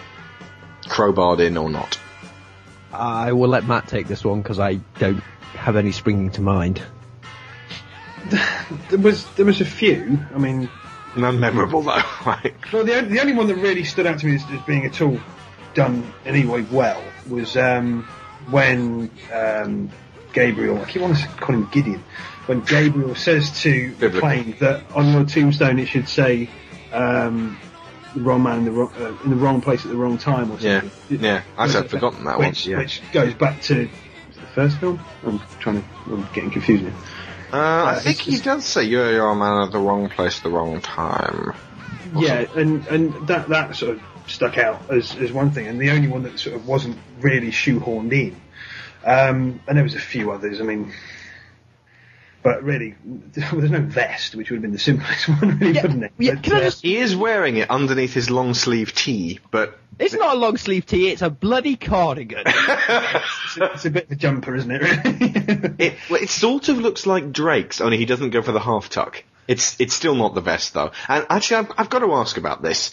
Do old men just look bad in a vest? Because you know when you reach the age of you know, fifty, as Bruce Willis clearly is, um, do you just look terrible in a vest? I mean, even if you work out and get uh, uh, ripped, do you just have a ha- hairy back, grey hairy back? Shave it, or, or like get yourself sort of a, a slightly li- li- lightly salt and peppered chest and back wig, or some just. They can do wonders with makeup. Seriously, Bruce, do some fucking push-ups. Something. Give us the vest. Now we know the reasons for the divorce with Demi Moore. Yeah. Chill, hairy back. Get him away from me. okay, uh, winks and nods to Die Hard that I noticed. McClane on the walkie-talkie and phone. Uh, it, it brought him back to being able to be wisecracking and cocky on the phone, which obviously he does in three and a bit less in two, but, you know, a lot in one. Um, Agent Johnson. He went, huh? Your name's Agent Johnson? Uh, Shit, I forgot about that. that's fine. Uh, Bonnie Bedelia's driver's license. Did you notice her picture in that? No. She's sort of like it's a glamour photo for an actress. She's sort of like it's a it's a it's a high up shot going down uh, on her and her big eighties hair, and she's sort of going, uh huh. You can't put that on a driver's license. They won't let you. It's got to be straight from the front with your eyes facing front, totally bloody serious. You can't put your fucking uh, headshots on a driver's license. But I, I like the fact that it was in there. It kind of tied it up with Holly. Lucy McClane, obviously with no, McClane resident. Lucy McClane speaking. They didn't have to put her in there, but you know at least they did. Uh, chap flung down the stairs, very much like um. Tony. Yes. Then there's of course Yippee motherfucker, which they don't quite have in there. As with Watchmen, I had a huge problem with Maggie Q's stupid stiletto heels. As with Watchmen, at the moment she gets flung down, she's wearing flats, so she won't twist her ankle, because high heels and especially stilettos may look glamorous and feminine, but they're impractical and offer almost no advantages. The only one they do offer is the possibility of spiking a fighting opponent as long as you can balance yourself. This backfired when Maggie Q pierced the area above Bruce Willis's right eye to the point where, in the words of Len Wiseman, you could see bone. Oh. Yeah. so, I mean, my point is, and all rules will remain, yeah, they look great, but if you can't jump in them, don't have your character jump. It's that simple. Yeah, at least have it make sense. I mean, please. Eh, just wear boots, wear shoes, wear trainers, wear something you can jump in, or you know, just have her in stilettos but kept only on a catwalk, or you know, walking around New York City looking glamorous because that's really all stiletto heels are good for. Oh, and S and M, but. Uh, that, that, that was a treasury I mean, I'm not. Hey? I'm not debating the fact that Maggie Q looks fantastic in them, but it's just, if you have to change them to flats, then they weren't the ones that the character was wearing. And okay, but in terms of appropriateness, by far the silliest line in this movie is Go ahead. Yeah, it's not sticking out to me. it's McClane exclaims angrily when he's being bounced all over by the parkour enthusiast henchman, "Damn hamster." Clearly, writer Mark Bomback has never owned a hamster. I've owned seven. Yes, they have Rotastak style tunnels that they pop in and out of, but they're also fat, timid, not especially mobile, and entirely non-aggressive, unless to another male hamster. The phrase he was blushingly groping for was motherfucking monkey. Which leads me to swearing. Okay, this is a little bit from Wikipedia about the PG-13 rating. In the United States, the first three Die Hard films were rated R by the MPAA. Live Free or Die Hard? Hmm. However, sparked controversy because it was edited to obtain a PG-13 rating. Not shot, edited to obtain a PG-13 rating. In some cases, character dialogue was cut or muted in post-production to reduce profanity. Director Len Wiseman, I just think wheezy when I hear that, commented on the rating saying, it was about three months into production and I hadn't even heard that it was a PG-13, but in the end I was just trying to make the best Die Hard movie, not really thinking so much about what the rating would be. Bruce Willis was upset with the studio's decision, stating, I really wanted this one to live up to the promise of the first one, which I always thought was the only really good one. That's a studio decision that's becoming more and more common because they're trying to reach a broader audience.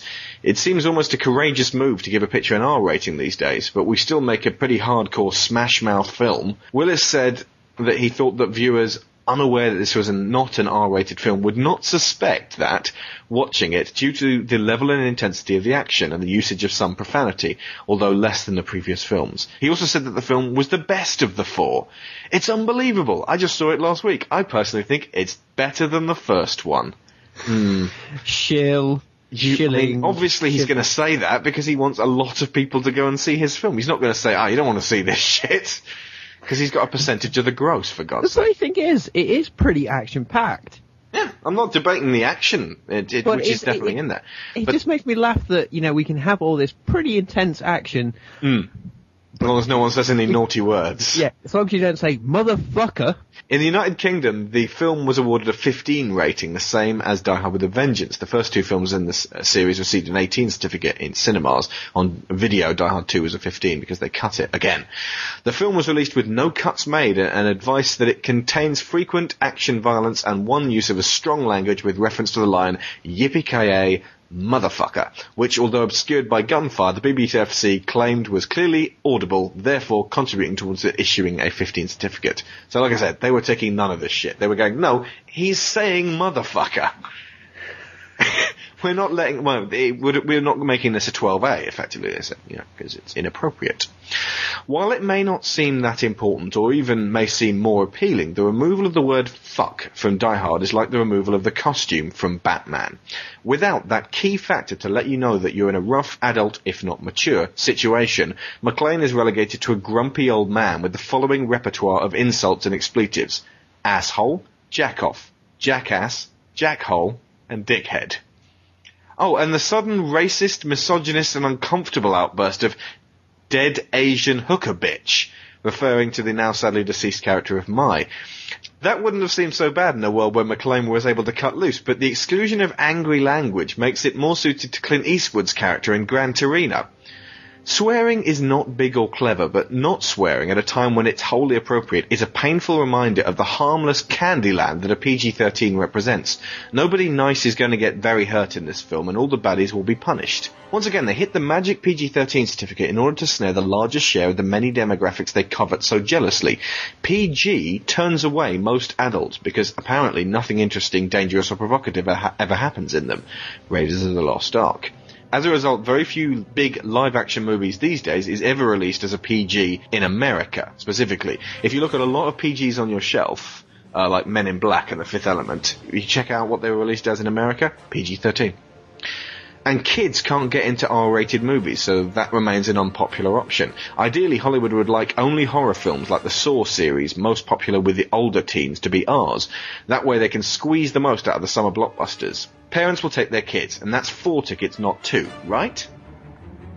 Wrong.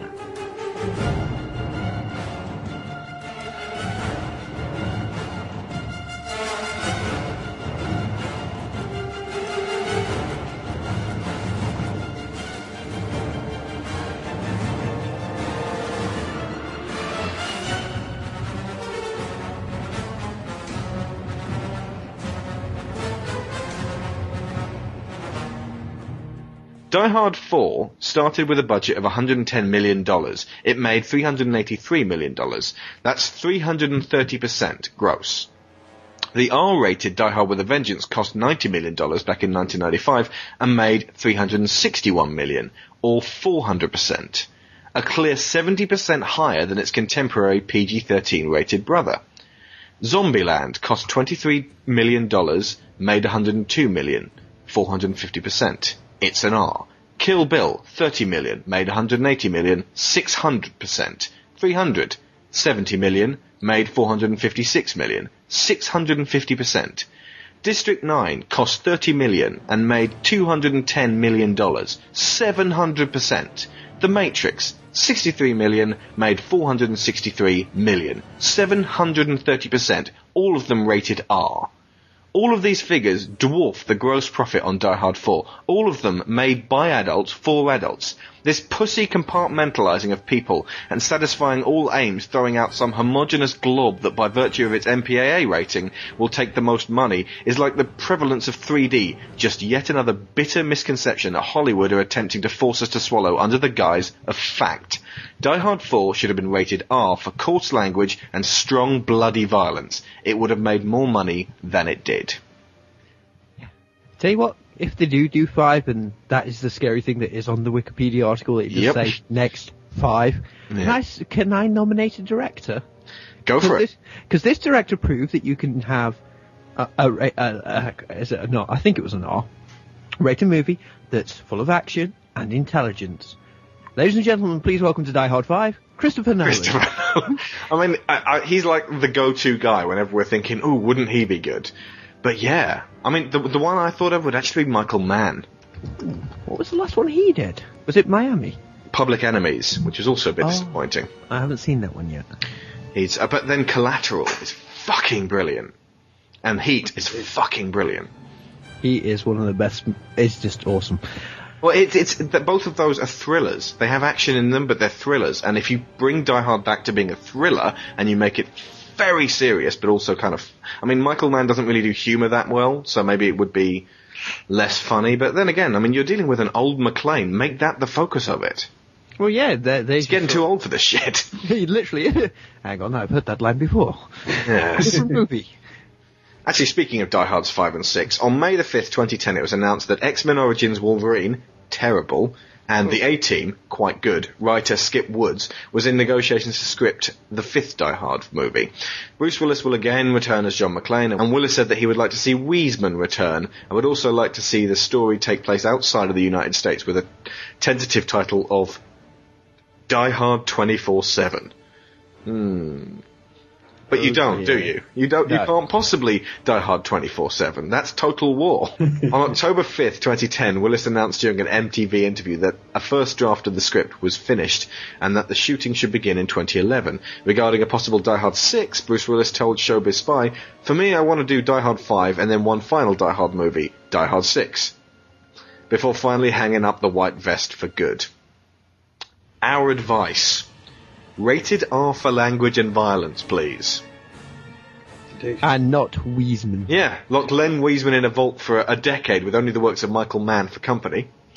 Bring back McTiernan, or indeed Christopher Nolan, but I think he's got a whole bunch of other projects. I think he's busy. Yeah. Uh, keep McClane agitated. Work out and wear the damn vest. If you've gone bald, get a wig. Dye it grey. he looks like Homer Simpson in this one. You're absolutely right. I told you that scene where he's kicked out the window, hits the vents. Just You may as well go to I was expecting dough. Unfortunately, you won't be able to bring back Michael Kamen, but like, because he's dead. Oh fuck! Died in 2003, which So is why he didn't come back for four, obviously. I'm so sorry, Michael, and, and all of his family. If you're li- out there, that's sad. I'm sorry to hear that. Don't bring back Marco, Marco Beltrami though. He did a bloody awful job. There's plenty of really good score, you know, um, music composers out there that you know would fare better. I would say either John Murphy, who did the music for Sunshine and does a lot of uh, Danny Boyle's films, or John Powell, who did the Bourne trilogy. I'm not going to argue with John Murphy. It's the one thing I cannot slate um, any Danny Boyle movie for is the score. Yeah. Uh, have weapons and ammunition be a constant considered factor. It's that we're breaking away from that now. In the first Die Hard, he had to ration out his bullets. He had to be very careful with his shots. And in this, I wasn't even sure what gun he had. Apparently, it was a Sig Sauer. And a car. Get a charismatic actor for the villain and let him act. Bring back Bonnie Bedelia. I know she may look rough, but it worked for Indiana Jones 4. No comment. I, I, I sense the ghost of James behind me. And have more at stake than Die Hard 4. And can we have a more contained space as well? It doesn't have to be, but it would make it a lot less expensive if you could bring it back to being contained, make it much more like the first, bring down the budget, make it, you know, a fight for John McClane's life, and something very, very personal. Because this is what I want to close on. What the hell was really going on? What was being threatened? In Die Hard, Gruber was going to blow the hostages up, including Holly McClane, and disappear with the money. In Die Hard 2, Stuart was going to blow the hostages up, including Holly McClane, and disappear with the general. In Die Hard with a Vengeance, Gruber was going to blow up some scrap metal and disappear with the money, crippling America's Federal Reserve. That one was a bit less scary, although the consequences would be more far-reaching. Holly wasn't in danger at this point. In 4, Gabriel seems to be trying to show America what would happen if their system went down by taking the system down. Then he wants to download the bank details of every American onto his hard drive and either use it as his personal piggy bank or, and this is said in hushed, fearful tones, bring everyone down to zero. This would mean that the rich would lose their stocks and bonds and savings, but the poor would see their debts relieved. A disaster for the top 1% and a life-changing act of mercy for everybody else. This maniac must be stopped before our frankly broken system is forced into re-evaluation. Fortunately, McClane shoots him and the day is saved. Only a bunch of blue-collar workers and security staff and nerds get blown up and nobody said the F word. This is a movie by committee, and God, I hate it. Seriously, it is. I mean, I don't hate it. I just resent it. Yeah. It's just a bit crap, you know. It's it's eh, eh. Going through this all, I mean, it's, it's serviceable enough, as you said. Resent, If it, the right word. if it had had the rock in it, and if the script had been a bit sparkier, I have one suggestion. and if it had been obvious and clear what the villain was trying to do, because that it just didn't seem like, are you guys scared yet? Is everybody freaking out? Yeah, I thought so. Which doesn't does, it just doesn't seem to be all that like much of a crisis. The Return of Bruno is a debut album by actor Bruce Willis, released by Motown in 1987. This album is an eclectic gathering of R&B music sung by Willis, with backing musicians including Booker T. Jones, Ruth Pointer, and The Temptations. So I just wanted to make sure I included this one little uh, piece in here. Uh, it's Secret Agent Man, James Bond is back, uh, as sung by Bruce Willis in 1987, just before he did Die Hard.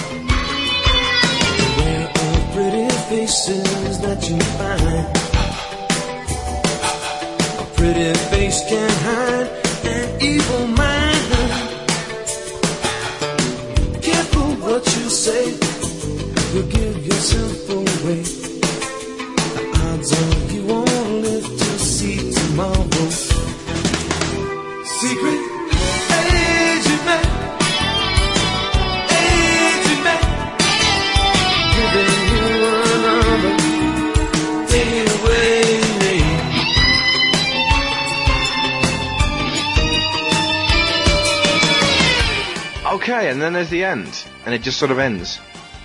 That's it. I mean, we would normally talk about the end of a film, but it just sort of ends. He shoots Gabriel. I mean, Gabriel holds him uh, and like holds his gun to his McClane's shoulder, which is not a kill shot. He's like, you know, if you don't play ball, I'm going to shoot you in the shoulder, like point blank. It's like, uh, you know, why would he do that? He'd hold it to his fucking temple. That's what he'd do. It's just the fact he's a bit of a crappy bad guy. Yeah.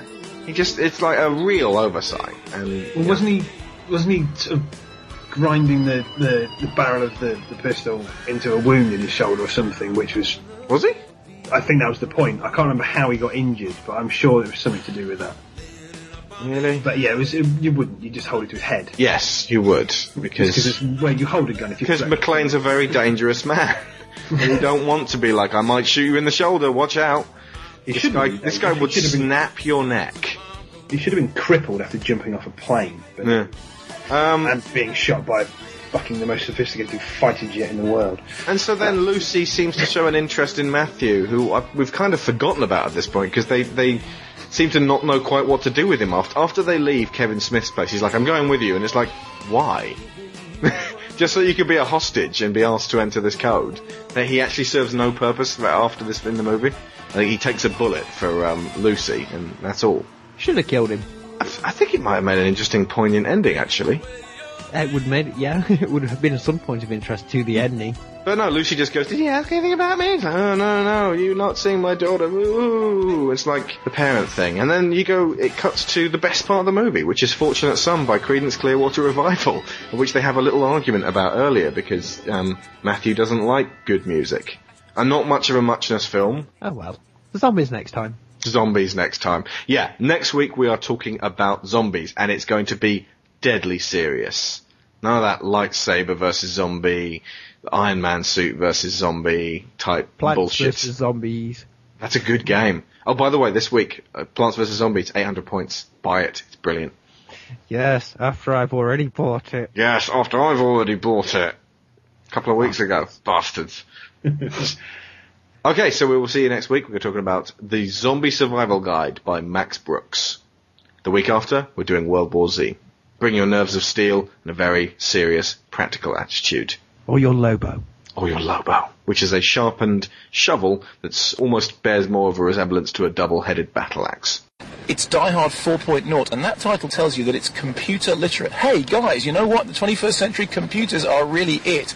I'm sort of thinking Hackers came out in 1995, Very so good that film. means at least 12 years too late on the aren't computers hip and down with the kids thing. But the plot is, this time, the whole of the Eastern Tip was being brought down by c- cyber terrorists who have hacked into the mainframe. Oh, I have to say, the fastest connected internet provider I have ever seen in my life. I mean, I go into mine and it's like, eh, eh, You haven't got connected hold in the on a New Forest, have you? no, no, well, we haven't got broadband, but even on, you know, I mean, I hear that broadband is very fast, but it's nothing like as fast as this guy. An email from Mike Garvey who says, just seen Die Hard 4.0. After careful consideration, I'd have to say it is without doubt the stupidest, most moronic film in the history of cinema. In fact, I'll include all future films in that statement. I can't conceive anyone could ever top this film for sheer silliness. Some films have come close, the Apple Mac compatible alien spaceship in Independence Day, but nothing can top Die Hard 4, which just piles on one insanely impossible scene on top of another until it achieves a sort of dumbness nirvana. The main problem with it is, is that the dumbness isn't original. So know, nearly all the stunts you've seen before. So you know, there's the bit that's in the trailer of Capitol Building getting blown up, which kind of looks like the White House getting blown up in, in Independence Day.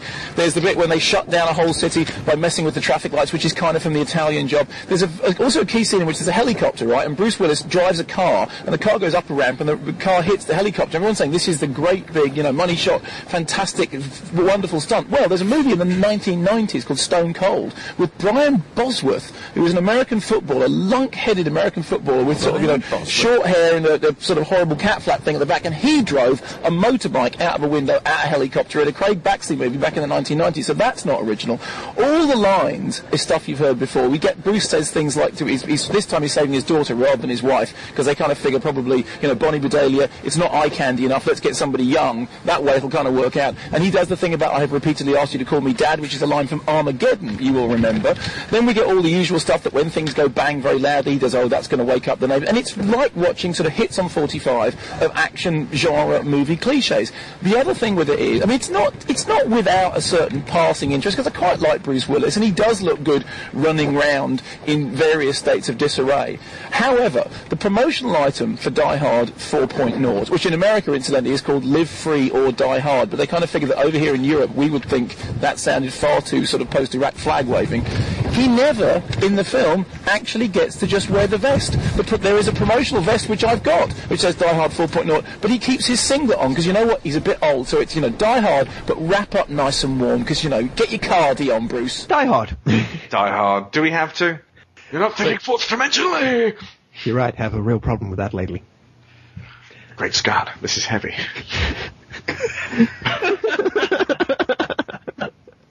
Someone should needs to count how many other movies Die we Hard. mentioned in these. Die Hard! right, you, we're going to play.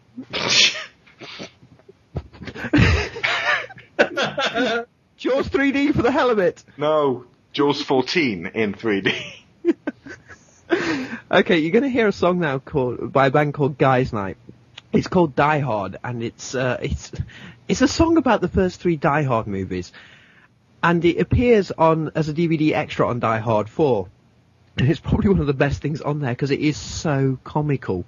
It's a loud, boisterous, rocky song about Die Hard movies with an absolutely brilliant, catchy chorus, and that chorus is "Yippee ki motherfucker." if you haven't got this song, it's on iTunes. It's 79p, and it's one of the best 79p's you'll ever spend. See you next week. I've been Alex Shaw. I've been Neil Taylor. And I've been Matt Ramsey. Happy trails. Remember when we first met John McClane? Argyle picked him up from the plane and took him down the Nakatomi Tower to meet with Holly. He came to get her back and to be her man, but Hans and his buddies fucked up the plan, and that's about when everything went sour at the Christmas party. And the terrorists were the overzealous, but it was sweet when they killed Ellis.